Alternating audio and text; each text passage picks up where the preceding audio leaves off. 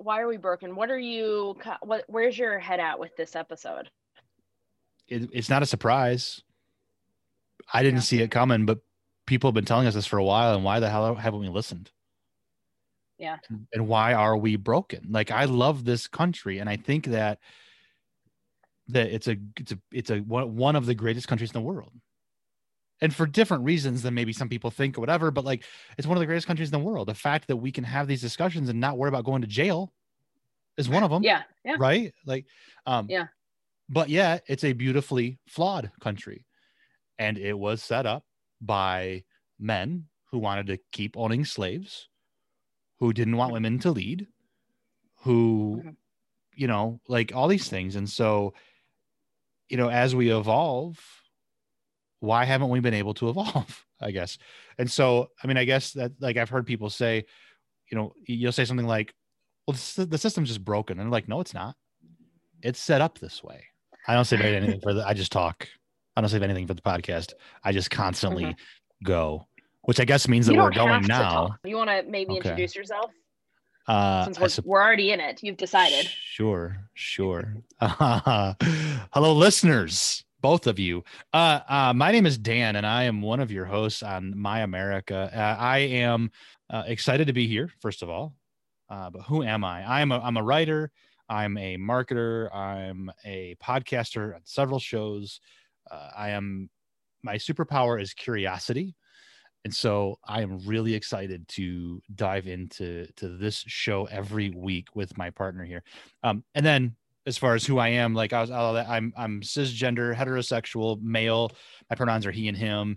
I'm a husband, a blended family dad, uh, and I've never been like in politics, air quotes, uh, but I've always been interested, fascinated by, by by politics, and I have tended over the years to be center left of, or I'm sorry, right of center. Whew, that's a tough one to get out. Apparently, it's a I'm ashamed of that. No, I'm not ashamed of that. Um, but yeah, and I'm and I'm white. That's that's the final final piece, I guess. I'm I'm a white heterosexual cisgender male in America, and I love this country, but I am also appalled at where we are today because we are broken, and that'll be the subject. So, uh, yeah, Kim, that was a lot of talking. You are my uh, yeah, and I'm Kim, and you're Kim, and so that's that's it. No, go ahead. and you? that's it. Let's get on with the show. Dan, you did such a great job introducing yourself and i just this morning was thinking about like how terrible i am at introducing myself on podcasts. So you want me to do it for you, you, want me to do you want me to do a roll for you here? Um sure. A, a drum roll? No just a, a roll call. I don't know i don't know what, what roll meant. That's not the word i probably should have used. Do you want me to do an intro for you you? messed up. No you messed up. It's okay i do that often.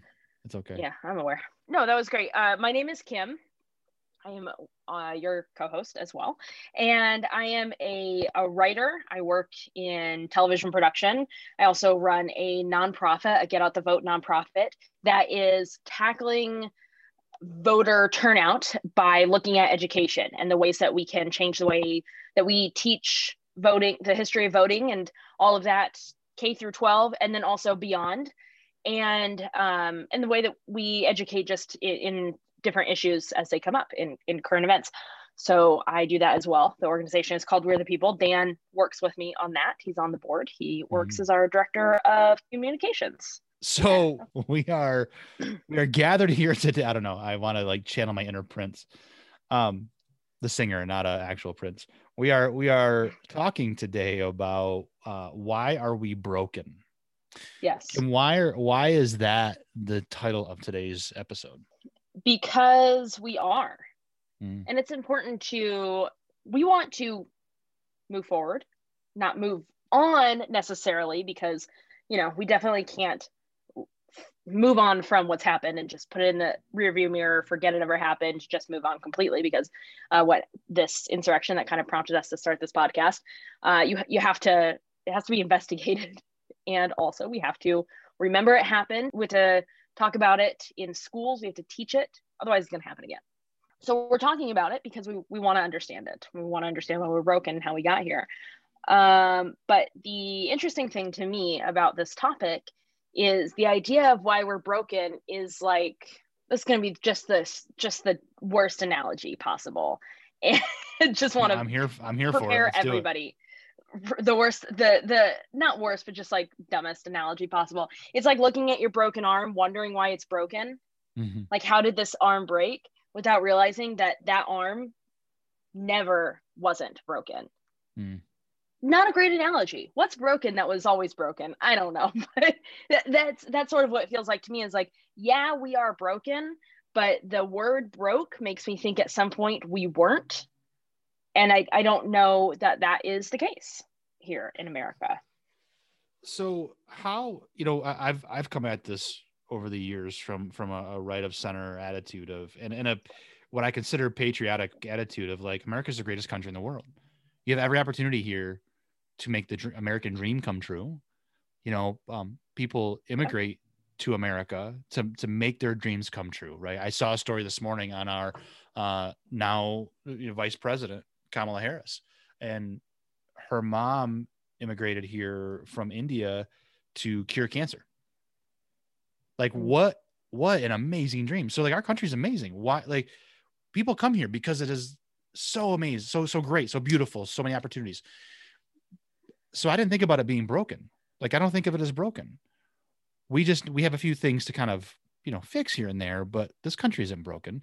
It wasn't until January 6th that I went, well, and, and even before that, I mean, I've been saying this for like the last year or so. You know, the murder of George Floyd at the hands of police, the uh, the the murder of uh, Ahmaud Arbery at the hands of vigilante, you know, lynch mob. Like this is this has been a reckoning for me, and it's so disturbing for me. I don't understand how, why we're so broken. Like what the what the hell? This system is broken.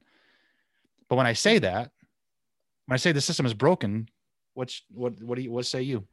I say that first of all, I deserve to be applauded for the lack of interrupting that I've done so far, um, because I, I, I, yes, you and I both have always looked at politics. I think more differently in the past. We're we're looking at it differently still, but less different than we, we have in the past.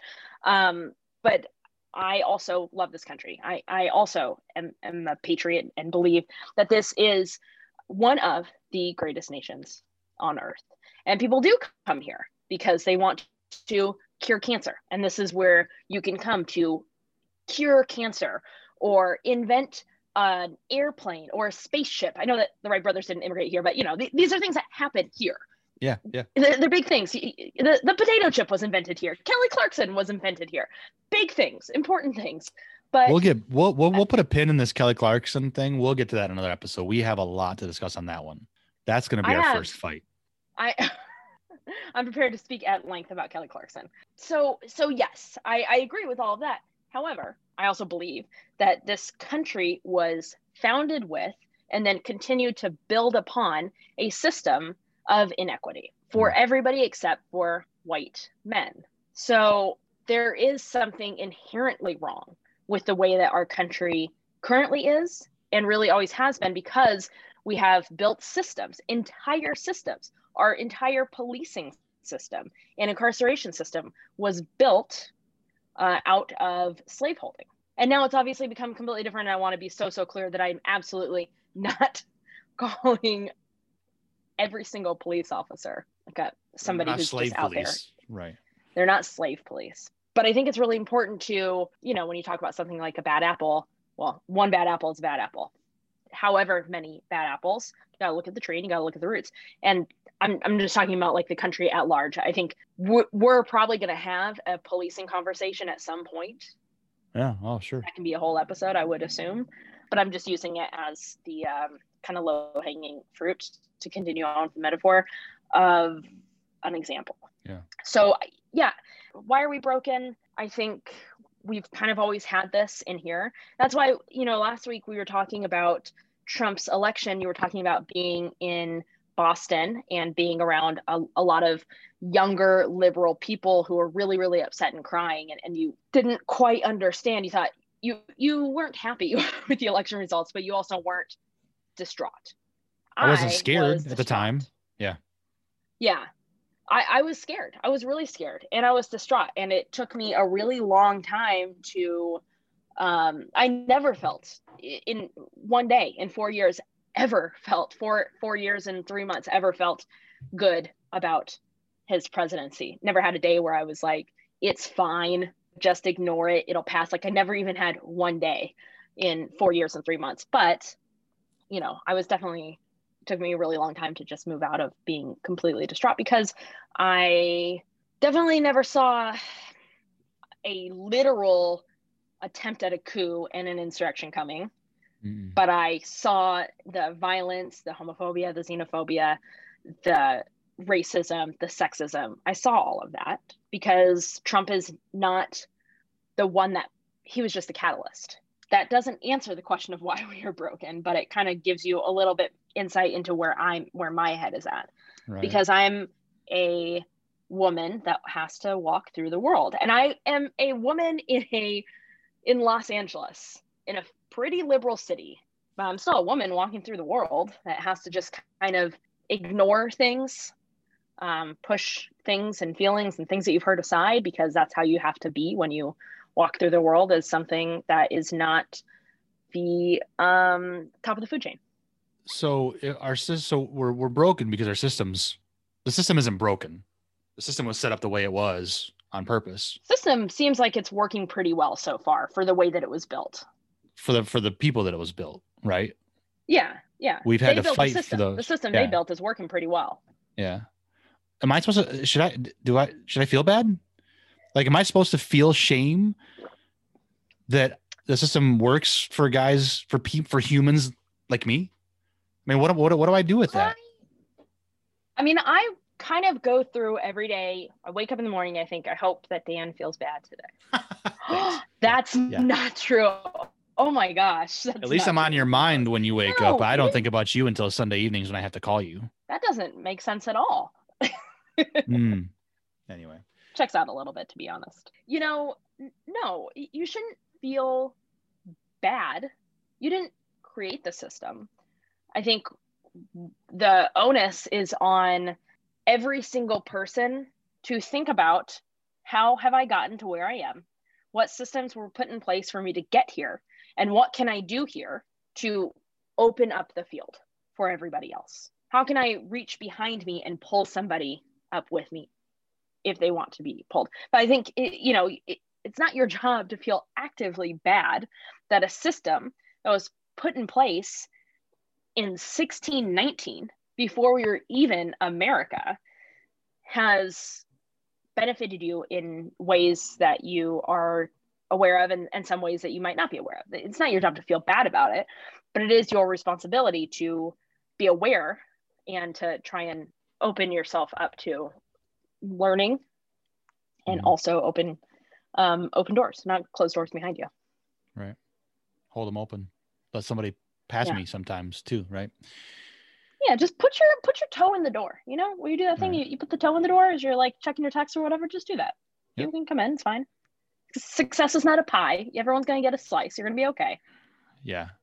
What so I, I heard um oh gosh, I don't remember what the the podcast might have might have been the Antioch podcast. Um, or somebody I, I listened to so many over the last couple months here when I when I'm walking that I do. Um, they talked about how power begets power, right? The more power you have, the more mm-hmm. power you get, the more power you create. But the good news is power is infinite. It is not a finite resource. You getting more power doesn't take away mine. In the universe, mm-hmm. like like it does happen obviously. If somebody holds power over you, they could take away your power in a sense, but like the more power we build together, it's not a finite resource you know, I asked you that question. great point. I, I love that, and I and I wish I wish I could remember which exactly show it was, but I heard that and I loved it, and I was like, yes, because that that abundant mentality. Um, I have a friend who has a podcast. His name's Wally Carmichael, um, the um, Men of Abundance, he calls it. Um, and he talks about the abundant life, and you it doesn't have to be a scarcity mindset. You know, there is enough to go around.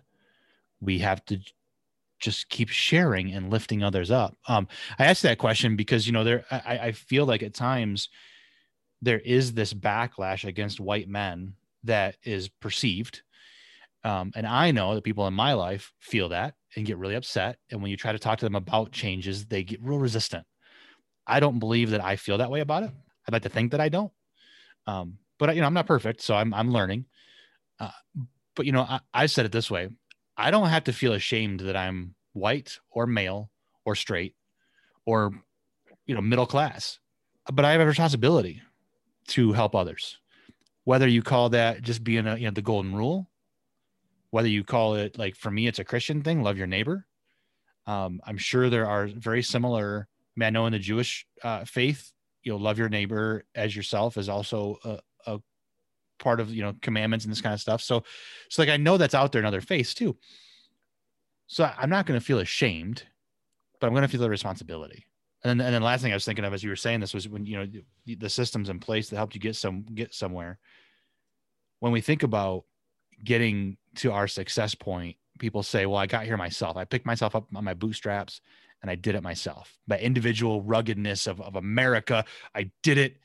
not thinking about all of the opportunities that came your way for different reasons. Some of them may be because of race or gender or gender identity or anything else, family ties, which can lead to other like generational wealth, which also can lead to talks about racism and systemic racism.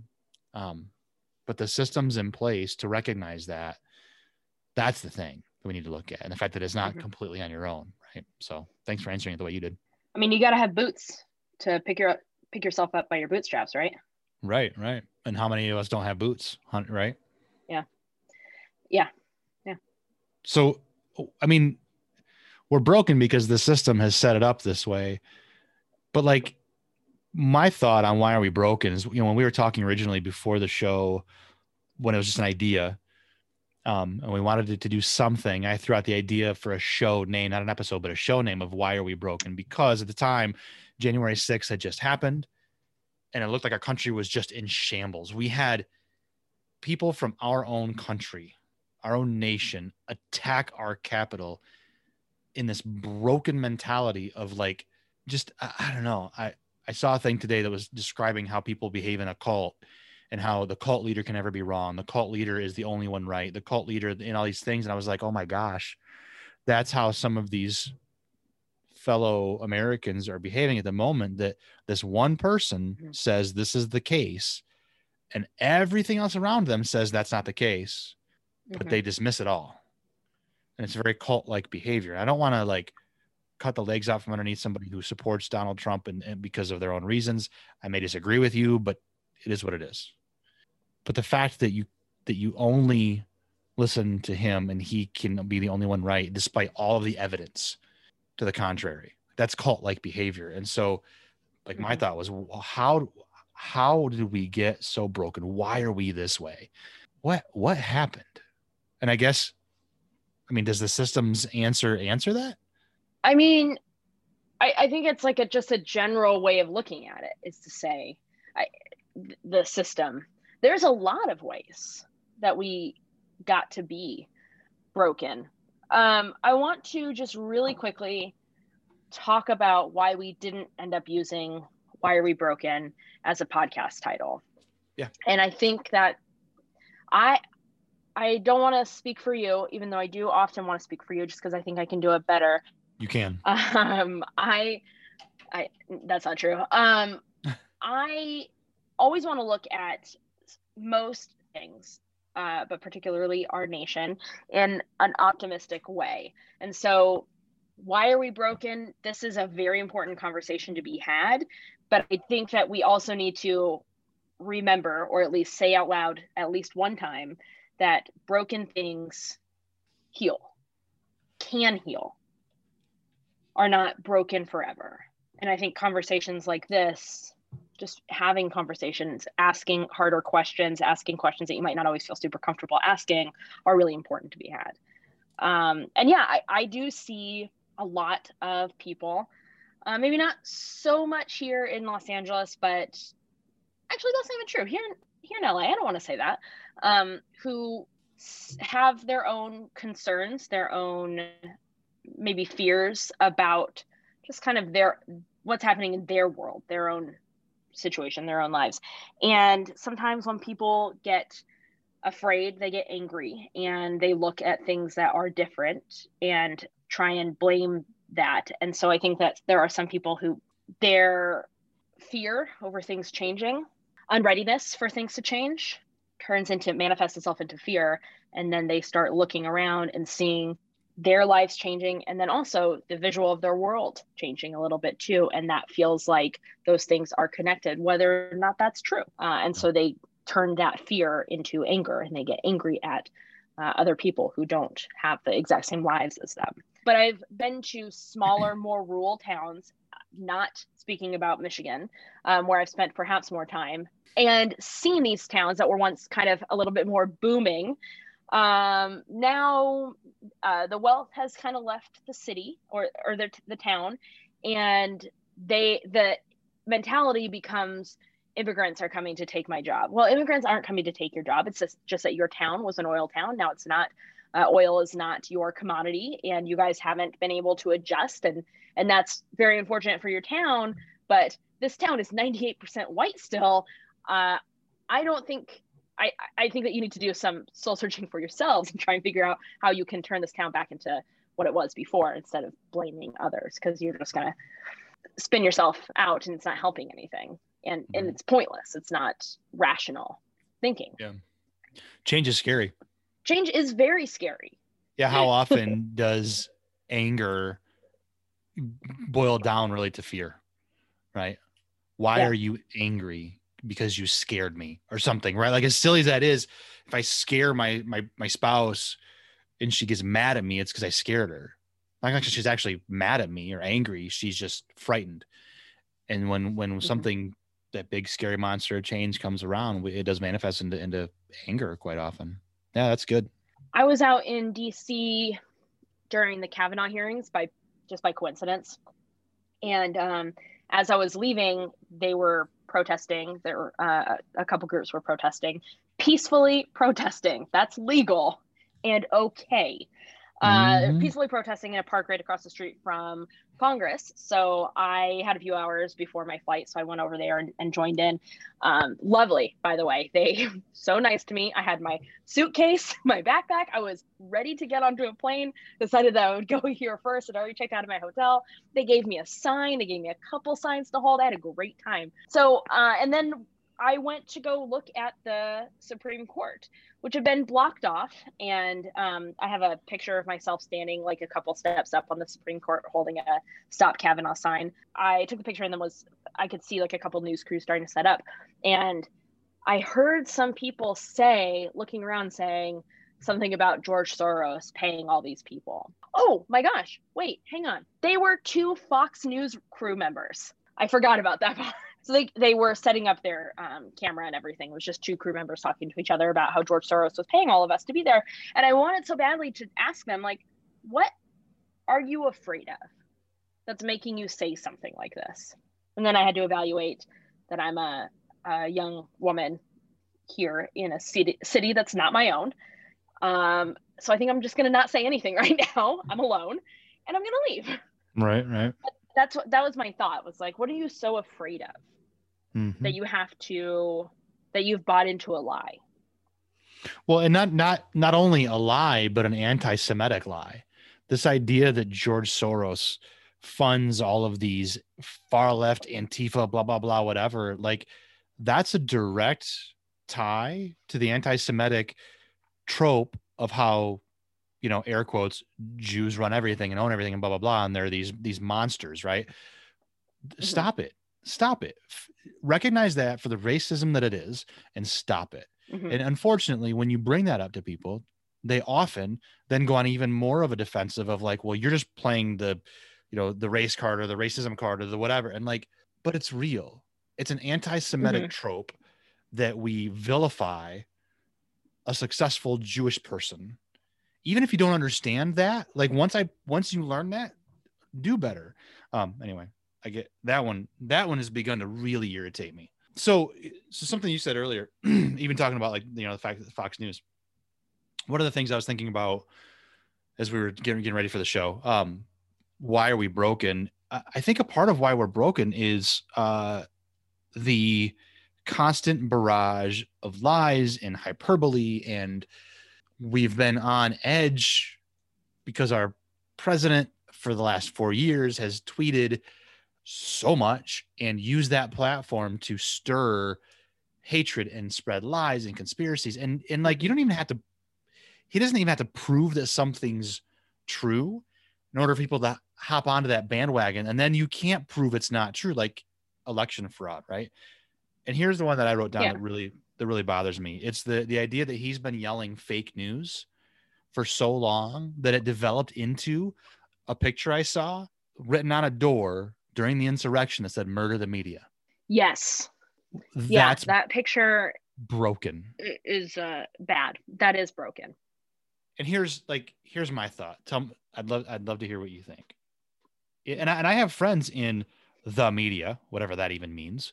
Um, I have friends who are journalists, right? Like that, like it right? doesn't mean anything. Like technically, I'm in the media too, right? uh, what am I doing to you? I'm just at in, in an office sending emails. I'm doing yep. nothing. I'm not, you know, calm right. down. The, so the, that word, the media, doesn't really mean what it thinks, what they think it means. Yeah.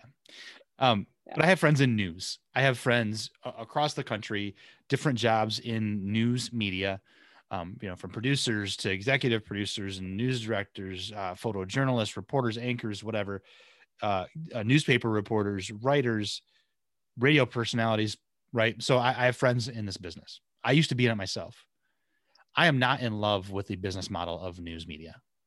I don't like Me neither. That, it, that it is funded by advertising, which means you've got to have mm-hmm. more eyes or clicks or ears or whatever to sell more ads to pay the people who are there because they deserve a, a wage, right? But we fund this through mm-hmm. advertising, mm-hmm. which means if I can scare you into watching, I've got you, and now I can sell advertising. And that's not the, the journalists that do that; that's the the system.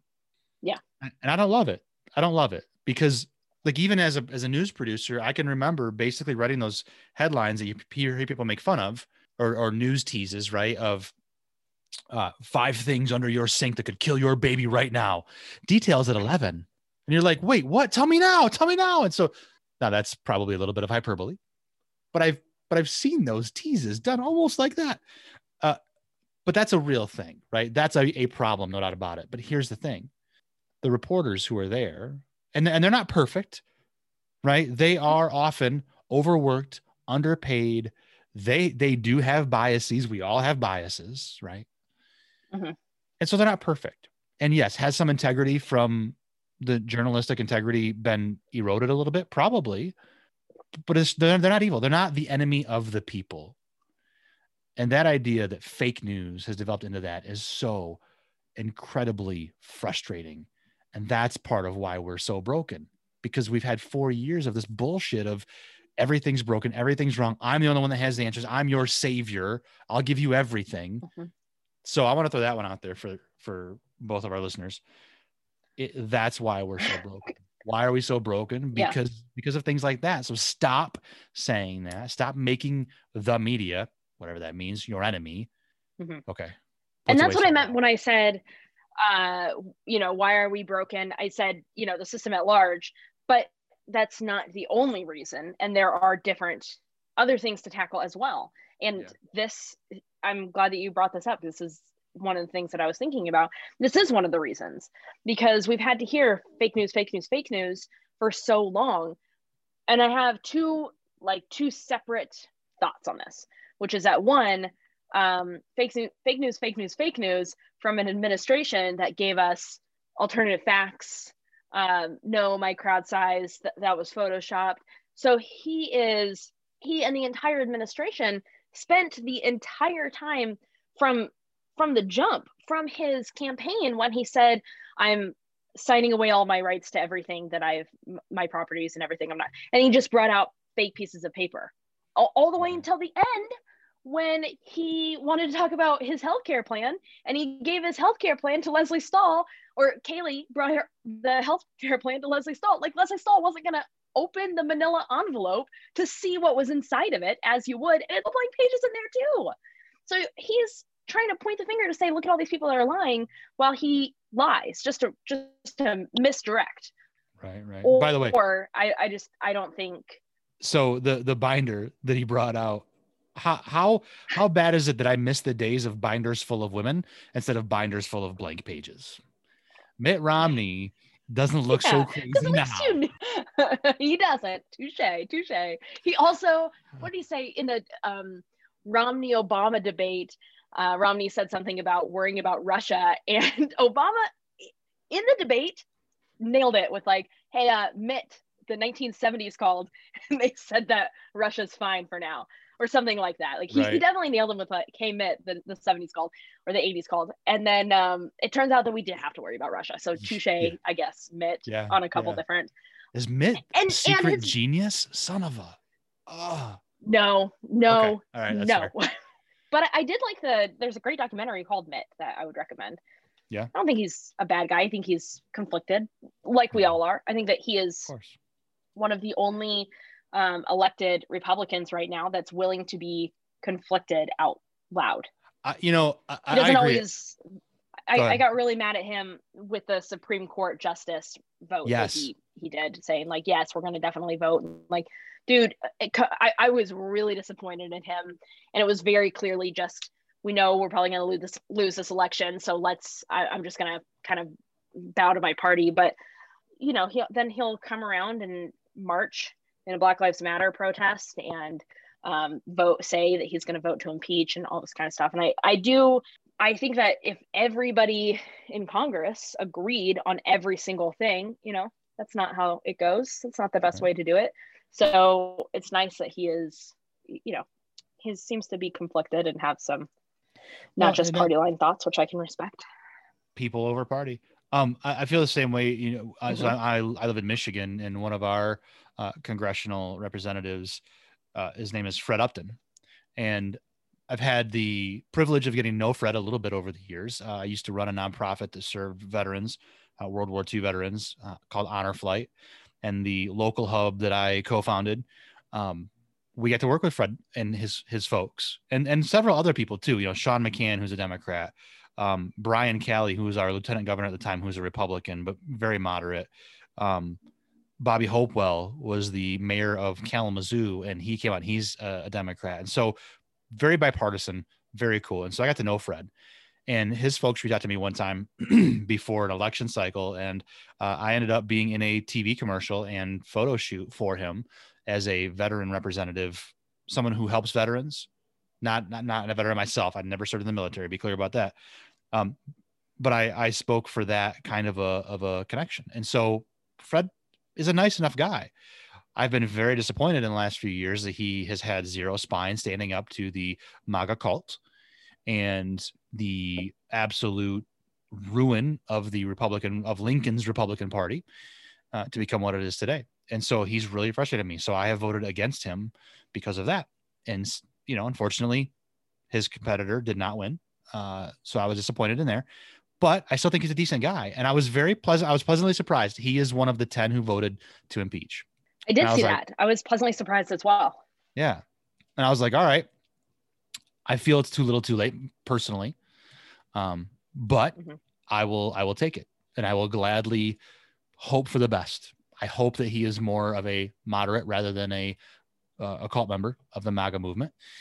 Um, and that's what it is. You know, I'm, I'm unapologetic about that for those who are listening or family or friends who may see this and whatever, get mad at me. That's fine. Get mad at me. That it's a cult. That cult like behavior is a cult. Sorry. Not sorry. I, um, I, I mean, you and I are, are two people that we are both writers and readers and words mean things.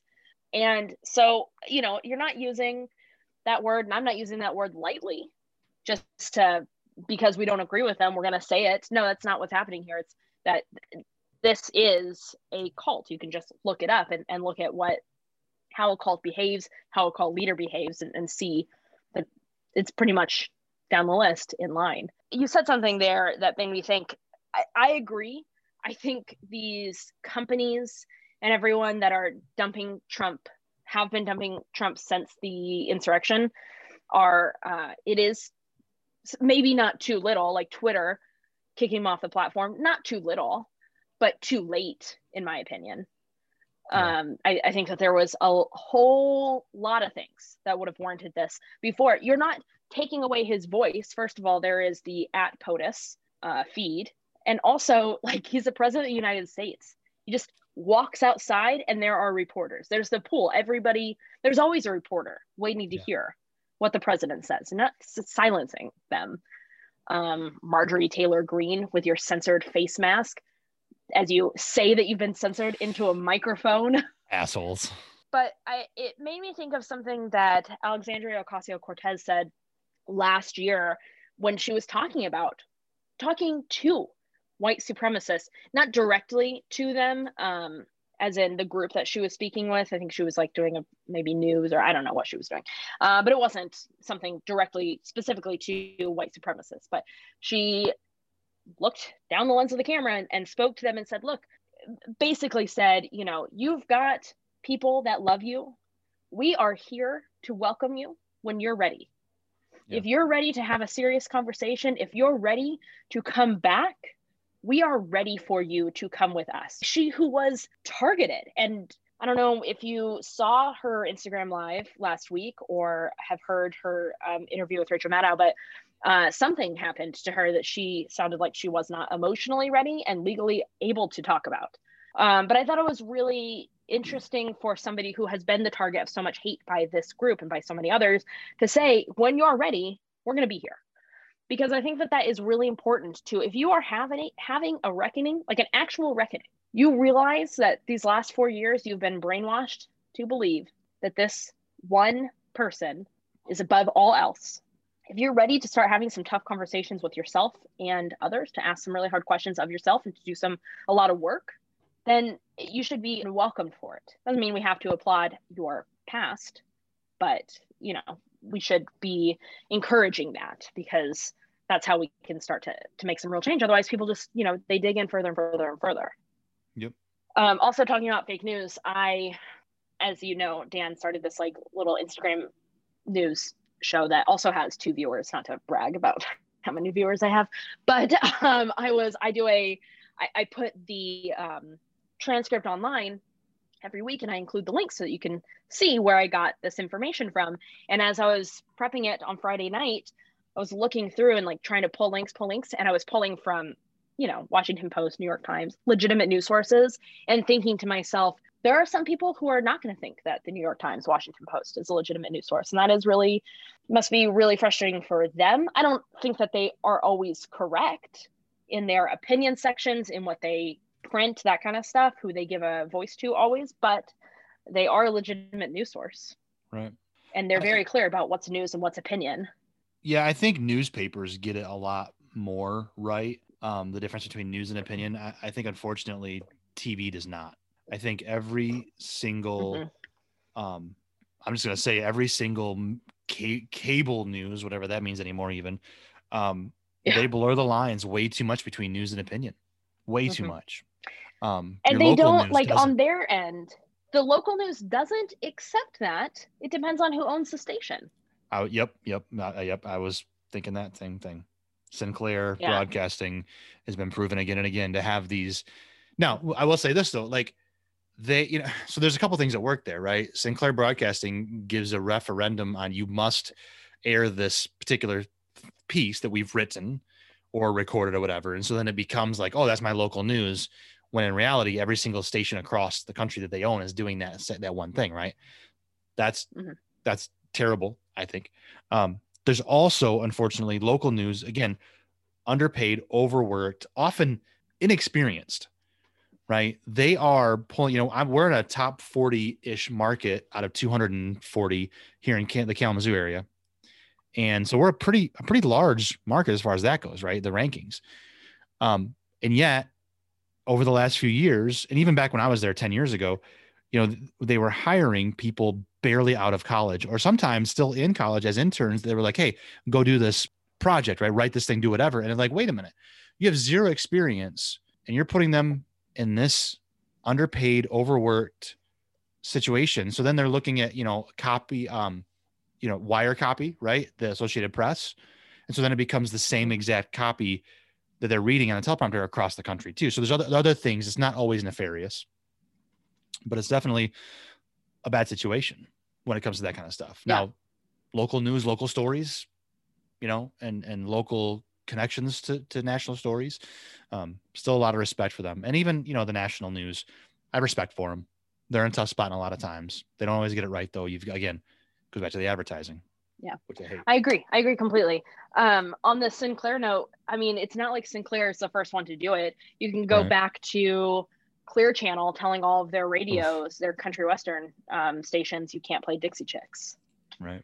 Which, by the way, on country music, I, I, I heard somewhere the other day, might have been, might have been my oldest daughter shared this with me or something. I don't know. That there's this unwritten rule that you can't play two female artists back to back. And then what? there was and then there was an article saying, "Yep, absolutely. So many of these stations have done this for years and years. They won't, you know, if you do it, you'll get kind of like blackballed or whatever, you know, this kind of stuff." So they, so it's been a thing. Now, does it still happen? I don't know. Is it is it truly an unwritten rule? I, I don't know. But there was an article from country music people in the in the country music industry that said, absolutely, this happens at radio stations across the country. Wow. Yeah. Yeah. So you want like that sucks. Yeah. The, the misogyny runs rampant, you know, and and you don't even realize it. And then once I heard that, I was like, huh. So now when I listen to my my my country radio stations as I flip around, you know, and I'm I'm an eclectic music listener. Um, I listen for more than one female artist at a time, and it's not real often that I hear that. And Do you, you notice that just on country or on kind of any country? Yeah, I yeah I don't think that this particular story, this article, the story was only focused on country.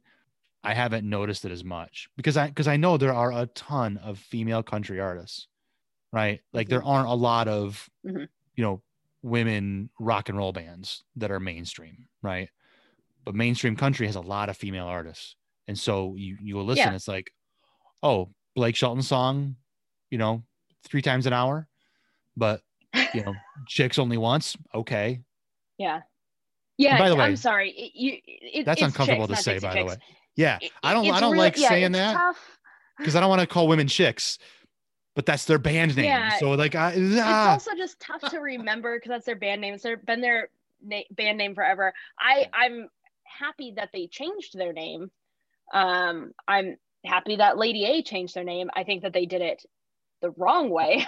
they would have realized their mistake and just not just gone by a completely different name for Lady A. But uh, the chicks, I'm glad that they changed their name. It is a, it's tough for me to remember because I've been a fan of them for a very long time, and uh, but I'm glad that they changed their name. But yeah, you're right. I forgot that they they did that. Good for them. Oh. Anyway, well, this and has been a good time. Going back to go no, go ahead, go ahead. What were you gonna say?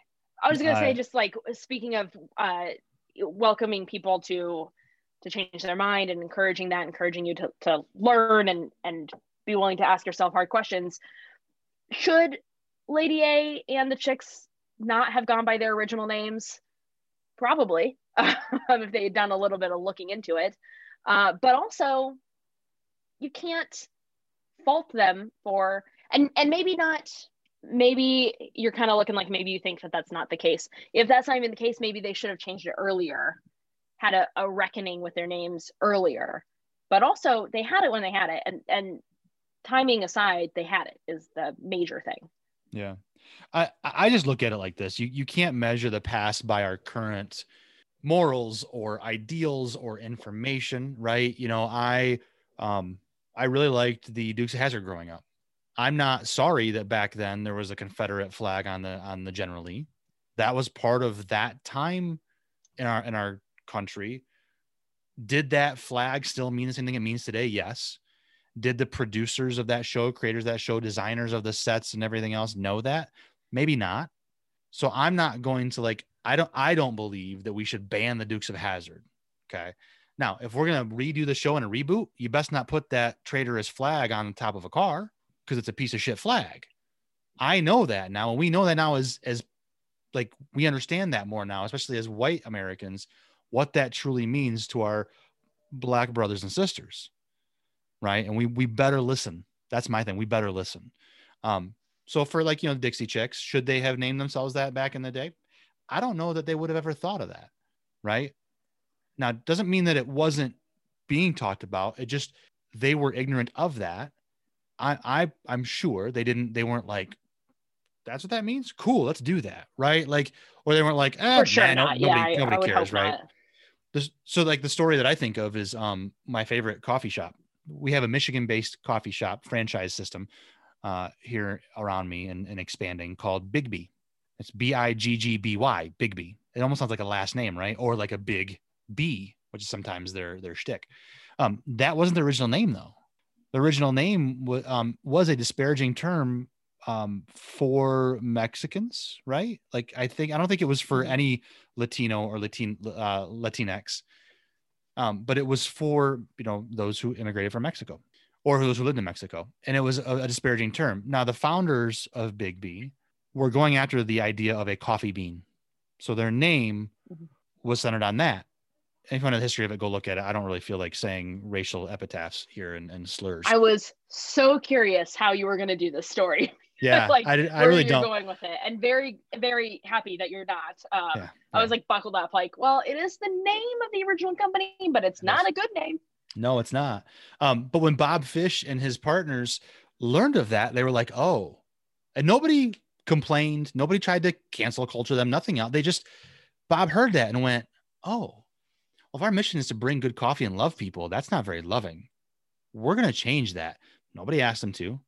It was an expensive endeavor, and they took mm-hmm. care of their uh their their folks for that, right? I've I've, I've talked with Bob and I, I interviewed him on a different podcast, and he talked told the story. Um, but like once you learn that, that doesn't mean that Bob's a bad guy. He was like, oh, I'm just gonna call it that anyway. That you you gotta like what I call it or get out of here. I didn't mean it that way. Like he didn't do that. He just said, you know what? I didn't realize it, and I'm sorry, and we're gonna make amends.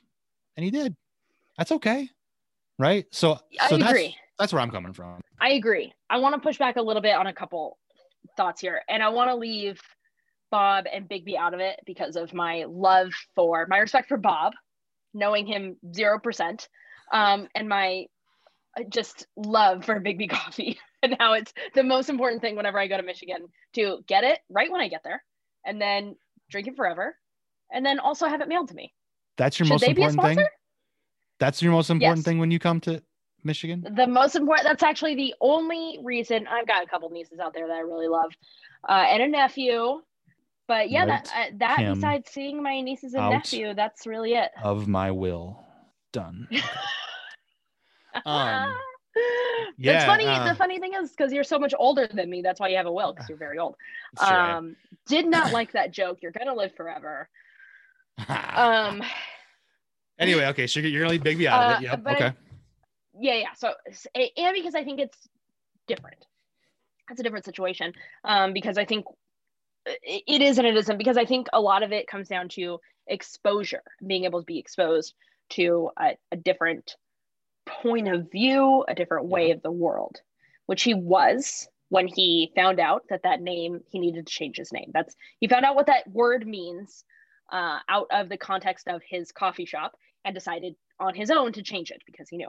Uh, I have a very hard time believing that, like, um, yes, perhaps. When was Dukes of Hazzard on? Probably the 70s.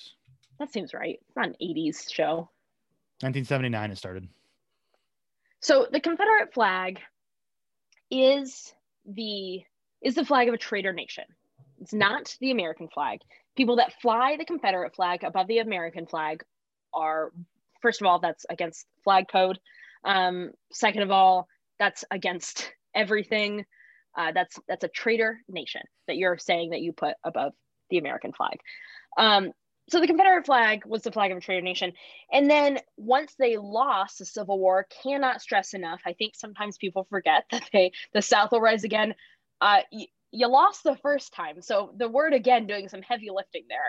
But you the, the Confederate flag kind of went away for a little while until the 60s when all of the sudden civil rights are coming are being a, um, are starting to be a more prominent conversation nationally. We've got um, Bloody Sunday happening on the Edmund Pettus Bridge. We've got the Freedom Riders. We've got the sit-ins at the lunch counter. Um, Voting Rights Act happens. Martin Luther King Jr. is assassinated. JFK is assassinated. Uh, civil rights in the 60s. I mean that that is the that's the most prominent thing that happened in the 60s, is that America started doling out rights, not just evenly, but at least starting to make it happen for Black Americans. All of a sudden, the Confederate flag comes back just by pure coincidence, I'm sure. It's not like we were waving the Confederate flag before this. Now we've got the Confederate flag. Now we're building up Robert E. Lee statues and that kind of stuff. That's all coming up now in the 60s. That's 15 years later. This TV show comes on the air. In 1979, was that the way? Oh, no, but it's about the 60s. The show is about the 60s, right? Yeah. I mean, it happened. Yeah. It, it was 60s in rural Hazzard County, wherever the, you know. So, so yeah, the Confederate flag was around but you know why the Confederate in 1979, you know why the Confederate flag was around in the 1960s. Is it authentic to have a Confederate flag on a car? Yes, unfortunately it is. Is it necessary? No. It, it doesn't serve the story at all. What it tells me to see that this show included in 1979 a Confederate flag on the top of the car, on the top of the car named General Lee, is that there were no black people working on Dukes of Hazzard. There was no, well, or more specifically, there were no black executives or executives of color, and there were no um, black or just people of color in general in the writers' room, which is probably probably no women in the writers' room as well. well uh, yeah. in Los Angeles, 1979. Right. So, so then you know there so there are so many things to look at there so it's not necessarily so so it's not necessarily nefarious reasons it's not out of hatred or out of purposeful like discrimination and bigotry and racism and all of that it's a lack of i don't think so like the the perception is it, it's more a lack of exposure is that yeah. like is that do i hear you right which which i yeah, think is i think so and a lack of like kind of coming online to what this would mean to other people right um, which I think is really important. And I think it's an important distinction. So speaking just for, you know, myself, um, but also maybe speaking for a little bit of the white guy community, like too often we say, well, I'm not racist. It's fine. I'm a good guy. I don't, you know, I, have got a, I've got a black friend as if that like takes away any, any of the system, systemic racism, right? Um, or just our own biases. But like, I'm not a bad guy. I'm not a racist. But in reality, what I think it is. And this is, you know, again, speaking as, as a white guy, and I want to encourage my, my, my fellow Americans who happen to uh, be white as well. It's not that you're a bad person. It's that the system around us, it's, it, a fish doesn't know it's in water, right? You don't mm-hmm. realize mm-hmm. that you are steeped in a system that is built on this, this caste system of keeping a certain kind of people down. And so we don't have people of color in leadership or in creative roles. And so that representation doesn't get injected into everything that we're doing. Um, in the same way that, you know, so like all of a sudden, it seems like in the last, you know, 15 years, let's say 10 years, 15 years, um, the, the, the LGBTQ plus community has been represented more so in entertainment. Right. And, and a lot mm-hmm. of, a lot of us hetero uh, Americans went, whoa, why does every show have to have a gay character? that was a pretty a pretty normal reaction around people that I know. Not that they shouldn't have them, but just oh, this is this is new, um, and, and I think it was because representation matters. More mm-hmm. executives, more creators, more showrunners, more writers, either you know had had come out or were hired finally or had somebody in their family come out or whatever it is say oh this is an important voice to have in our country because those people are here and deserve representation and i don't see anything wrong with that is my entire thing like exposure is is great i you know i i do get a little worried you know i think you and i are going to disagree on that a little bit is is the what is unfortunately called the cancel culture I, I don't think it's that but there there is some truth to that of like well they should have known so we're just going to get rid of all of that now let me let me clarify real quick statues of slave owners or naming army bases after slave owners, people who enslaved other people and tried to own them, that needs to go away. Mm-hmm. We don't learn our lessons from celebrating them, right? There are no statues mm-hmm. of Adolf Hitler in Germany, but there are monuments or museums to the survivors of the Holocaust. In the same way mm-hmm. here in America, we shouldn't have statues of the traitorous nation that tried to blow up our country but we can have museums on you know the, the lynching museum super important work there right mm-hmm. so i do think there's that i'm i just get a little bit like uncomfortable with just canceling everything that we had in our past that like the Dixie Chicks. It's their choice to call themselves the Chicks. Respect that. Um, but you know when well, you know the Dukes of Hazzard or other things where we're like, okay, we're just never gonna talk about that again. That's just gone. Like, well, yeah, no. So anyway, that's that's my thought. Co- coherent or not? Um, that's my thought. No, it's it, it's coherent. It's wrong, but it's coherent. No, I'm just kidding. That's fair. That's fair. I um no no no. I, I I agree that cancel culture in general has gone too far. Um, and and it's been kind of stolen by Trump and his and Trumpism into you can't um, push back against an idea without it being called cancel culture.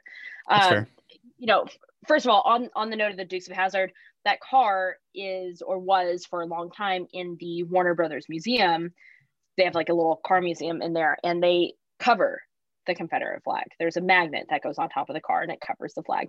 Because you know going back to the show putting it on there to begin with um, maybe that was how things were in the 60s i mean not maybe that factually that was how things were in the 60s in the south. But it doesn't mean that it's not a hurtful flag. It doesn't mean that it would hurt somebody to be having a really nice day on a tour of warner brothers walk into a car museum and be confronted with this awful racist flag so I I think that we we do have to be careful about going too far and just immediately canceling. Yes, I totally agree. Like we there's no reason to be putting up statues for racist slave owners because they I mean and also like there's no logic behind it either besides racism. There is no other way to defend it yeah. because you're you're you want to name a military base after a general of a traitor nation who fought our country and lost. What is the thought there? And lost? What is the thought there? It's not